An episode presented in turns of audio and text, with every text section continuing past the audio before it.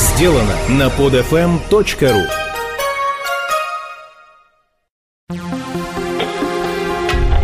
Радиостранствие Маши Веселовой. Эта программа не совсем страноведческая. Это скорее личный дневник, в котором шаг за шагом я познаю мир, человека, который рядом со мной, да и саму себя. Иногда это смешно, иногда грустно, но всегда есть о чем вспомнить. Взяли и поехали! Всем привет! С вами Маша Веселова. Так уж получилось, что если не считать Сирии, где мы с будущим мужем рисковали быть подстреленными в декабре 2011 года, Португалия стала первой страной, куда мы отправились вместе. Я с трудом, но вырвалась на работе, у него было 2 недели перерыва между проектами в заснеженной Финляндии, зимний авитаминоз вместе с апатией, февральской депрессией и потерей мотивации достиг предела, и нужно было срочно спасаться. Что мы и сделали, взяв билеты в один конец, ибо возвращаться планировали уже из другой страны. Энциклопедия на пальцах. Португалия, или официально Португальская республика, самое западное государство континентальной Европы, расположено в юго-западной части Пиренейского полуострова. На севере и востоке граничит с Испанией. Вся западная часть омывается Атлантическим океаном. Название страны происходит от города Порту. Население около 12 миллионов человек. Бывшие португальские колонии в Африке – это Ангола и Мозамбик. Португалия также была метрополией Бразилии. Направляясь в Португалию, я была уверена, что это маленькая Испания. И позже, побывав и там, я поняла, что здорово ошибалась. Самобытность Португалии не поддается никакому сомнению. И хотя апельсиновые деревья плодоносят прямо на улицах и там, номера домов в обеих странах часто пишут на цветных красивых кафельных плитках, обе имеют выход к Атлантике, и в том же Лиссабоне не редкость встретить испаноговорящего товарища, все равно по духу, по атмосфере, по национальному самосознанию Португалия здорово отличается от Испании, и вы это обязательно почувствуете. Итак, наша задача – сделать кружок по стране. Мы прилетели в Фара, это город на юге. Проедемся по побережью, побываем в Порто, затем направимся в Лиссабон, где, плюс ко всему, посетим матч «Зенит-Бенфика», который наши сине-бело-голубые бездарно проиграют. Ну да ладно.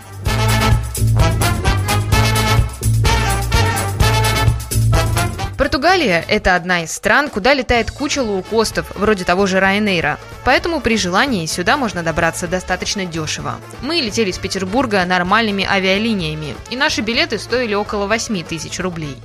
В аэропорту также достаточно бюджетно арендовали машину. Конечно же, это оказался черный Ford Focus. Нам с Митей другие в прокатных конторах просто не выдают. Так мы и отправились в путь, зная по-португальски единственное слово – «Обригада». Спасибо, то есть. Зато как красиво звучит.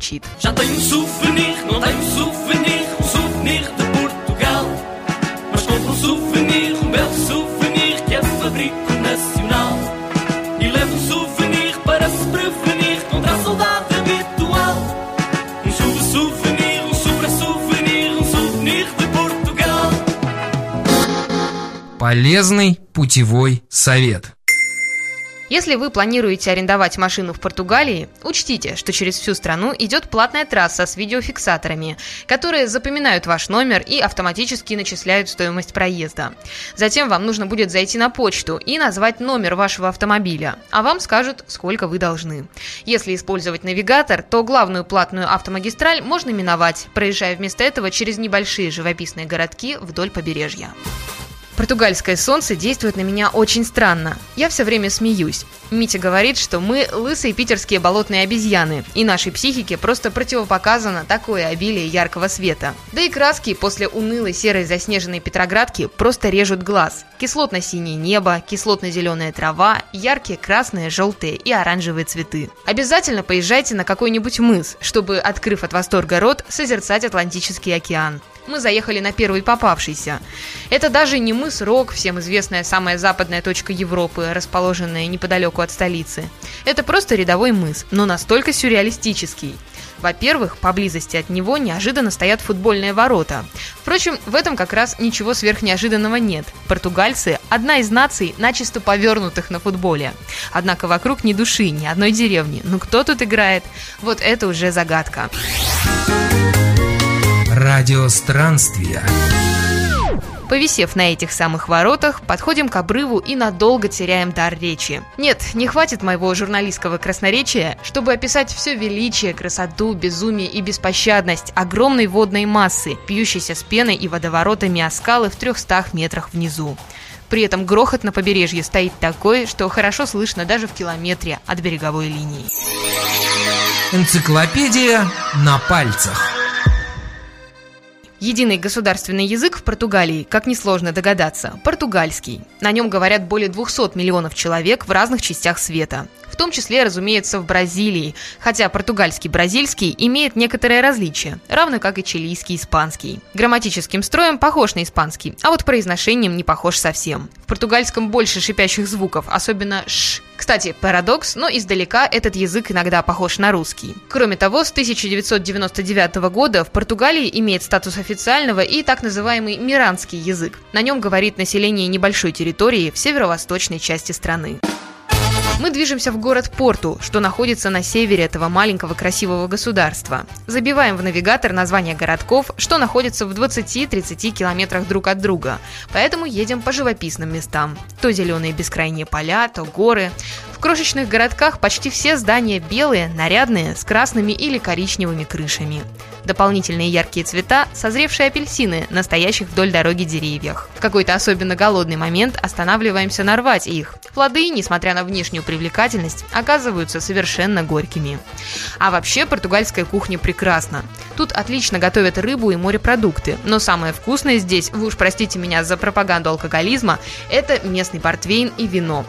Про портвейн я, признаться, и не знала, что он бывает таким вкусным и качественным. Прежде этот напиток ассоциировался у меня с маргиналами, ларьками около станции метро «Озерки», 22 рублями, ценой одной бутылки 33-го, ну и диким коктейлем моей поганой юности под названием «Михаил Боярский». Один к одному колы и этой ужасной бурды. А тут просто нектар какой-то. Второй обязательный к употреблению португальский напиток – местное зеленое вино или виньо вердеш. На самом деле оно белое, но имеет легкий зеленоватый отлив, отчего и получило такое странное название. Но что-то я замечталась. Дороги в Португалии хорошие и довольно пустые. Настолько пустые, что даже я, на тот момент еще не отправившись учиться в автошколу, была допущена мужем к систематическому рулению автомобилем. Вспоминаю сейчас себя и трясусь от смеха. Уж на что я сейчас начинающий водитель со стажем в несколько месяцев, но тогда я была поистине великолепна. Так, завидев в 200 метрах человека, идущего, внимание, по обочине, я начинала паниковать, крениться в сторону встречки и жать на тормоза. Мне казалось, что я его неминуемо собью. Митя от души веселился. Еще одна маленькая деталь, которая меня удивила. Это наличие большого количества проституток на обочинах средь бела дня. Прямо около дороги стоит себе одинокая барышня в откровенном наряде с практически голой попой и, дожидаясь клиентов, почитывает книгу или смотрит загадочно вдаль. Один раз это была необъятных размеров негритянка в коротком легкомысленном красном сарафане в белый горошек.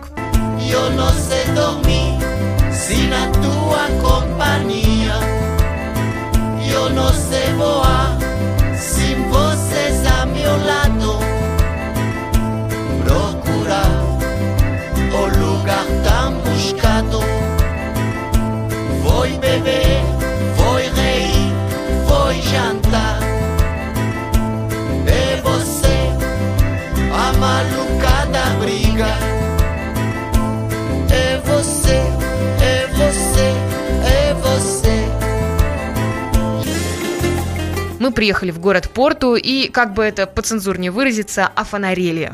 Честно, меня вообще старыми европейскими городами обычно не удивишь, но тут даже у меня отпала челюсть. Это невероятно красивый, безумно фотогеничный, совершенно по-дикому прекрасный город. Он весь стоит на холмах, так что, гуляя по дворику около одного дома, ты запросто можешь кидать хлебные крошки голубям на крыше другого. Стены в центре покрыты причудливым кафелем, по расцветке напоминающим бабушкин халат. Пестро, нелепо, но очень по-домашнему. И, конечно, столь любимые мною цветочные горшки и сохнущее белье, способное разукрасить любую улицу. Они тут повсюду. Порту – это город-лестница и город-открытка. Будет возможность, непременно побывайте там. Даю стопроцентную гарантию того, что вы впечатлитесь и вдохновитесь.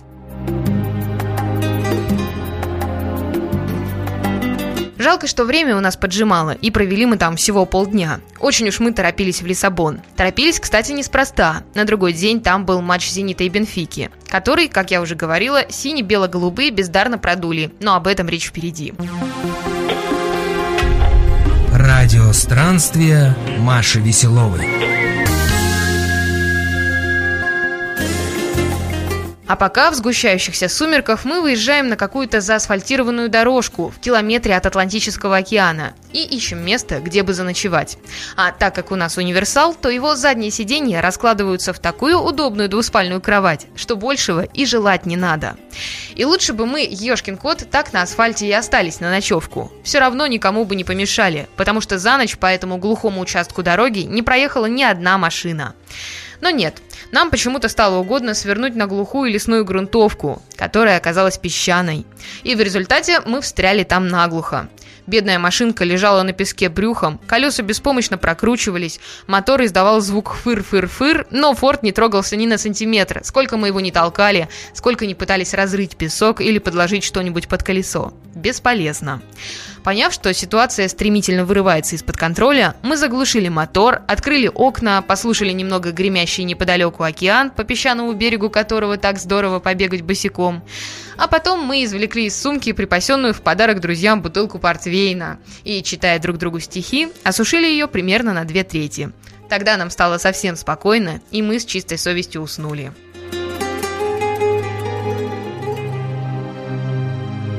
Наутро мы еще раз попытались вызволить фокус из песочного плена, и, как вы понимаете, безуспешно.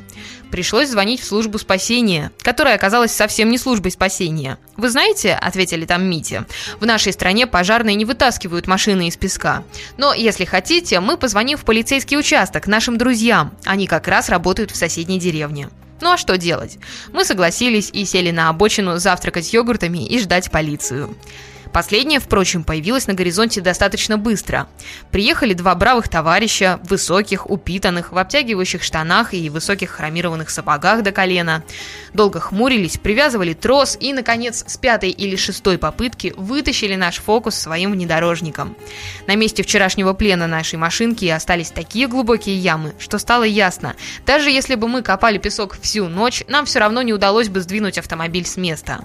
Ну а полицейские, выслушав наши благодарности, и пожелав нам удачи, уехали во свояси. Мы же, радужные и вдохновленные, отправились в Лиссабон. Энциклопедия на пальцах. Лиссабон – самая западная столица континентальной Европы. Город находится на юго-западе Пиренейского полуострова, в 15 километрах от Атлантики. Это крупнейший город и порт Португалии. В нем проживает более 3 миллионов человек.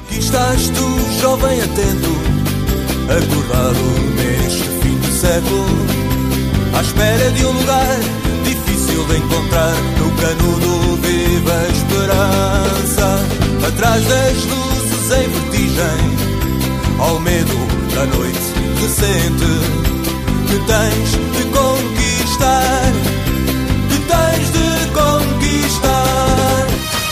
Вылезаем из уютного номера, накатив еще по стаканчику великолепного красного портвейна. Нет, в Португалии спится не мудрено, это я вам точно говорю. В городе царит полумистическая атмосфера подготовки к чему-то восхитительному и грандиозному. Решаем идти на стадион да Луж пешком.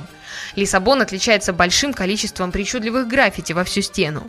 Здесь много современных домов с довольно креативной архитектурой и много все тех же старых, облицованных кафелем, которые стоят на запутанных улочках в историческом центре. Концентрация русских стремительно возрастает. Многие из них, судя по внешнему виду, тоже оценили добротность португальского портвейна. Что характерно, фанаты Бенфики, завидев нас с нашими шарфами и флагами, не улюлюкают злорадно, а просто громко приветствуют нас. Некоторые из них просят сфотографироваться с ними. Таких кадров мы наделали немало. Около самого стадиона, возле ближайшей станции метро, стоят португальские уличные музыканты и спокойненько играют «Город над вольной Невой». Такой конъюнктурщины мне еще отродясь слыхивать не приходилось. Но, разумеется, петербуржцы изображали неимоверный культурный восторг, и евромелочь так и струилась в шляпу догадливых лиссабонцев.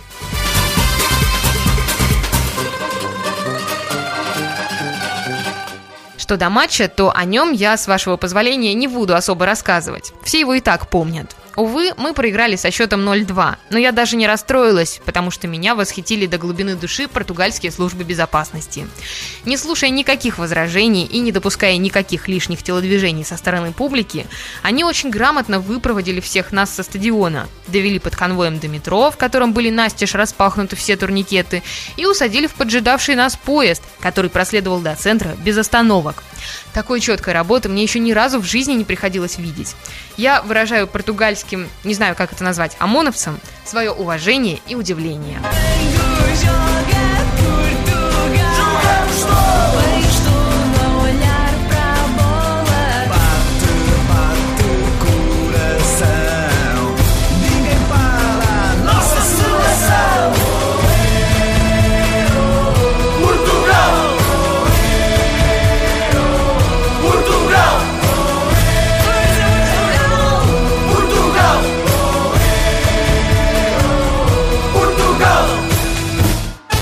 На утро следующего дня мы съездили на хваленый мыс Рок, чтобы удостовериться, что наши первые мысы, посещенные в начале поездки, хоть и не являлись самыми западными точками Европы, но зато были свободны от огромного количества туристов. А Атлантика безумно красива и там, и там. По огороженной территории мыса Рок бродили печальные петербуржцы. Они привязывали к оградам и памятникам зенитовские шарфики и, матерясь в полголоса, грозились осуществить отправление естественных потребностей на культурные ценности португальской столицы. Мы не ругались, мы улыбались. Проигрывать тоже надо уметь. А у нас еще больше 10 дней солнца впереди. Ну а что до мыса Рок, то желающие могут получить на нем за дополнительную плату сертификат о том, что посетили самую западную точку Европы. Я не любительница ненужных бумажек. Лучше уж собирать визы и штампы в собственном паспорте. Да так, чтобы вся таможня сбегалась посмотреть. Ну а мы на всех парах едем обратно в Фара, чтобы вернуть прокатную машину и выйти наконец на трассу, дабы уже автостопом доехать из Португалии до испанского городка Алхесирас, откуда ходят паромы через Гибралтарский пролив. А на сегодня это все. От души желаю вам не жалеть сил времени на собственные впечатления, которых у вас никто не отнимет и которые никогда не забудутся. С вами была Маша Веселова. Всем пока.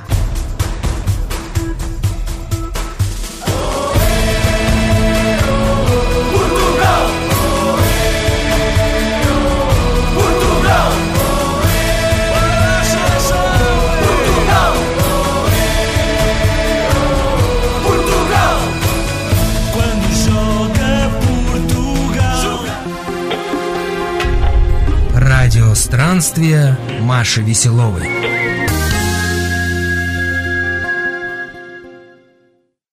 Скачать другие выпуски этой программы и оставить комментарии вы можете на podfm.ru.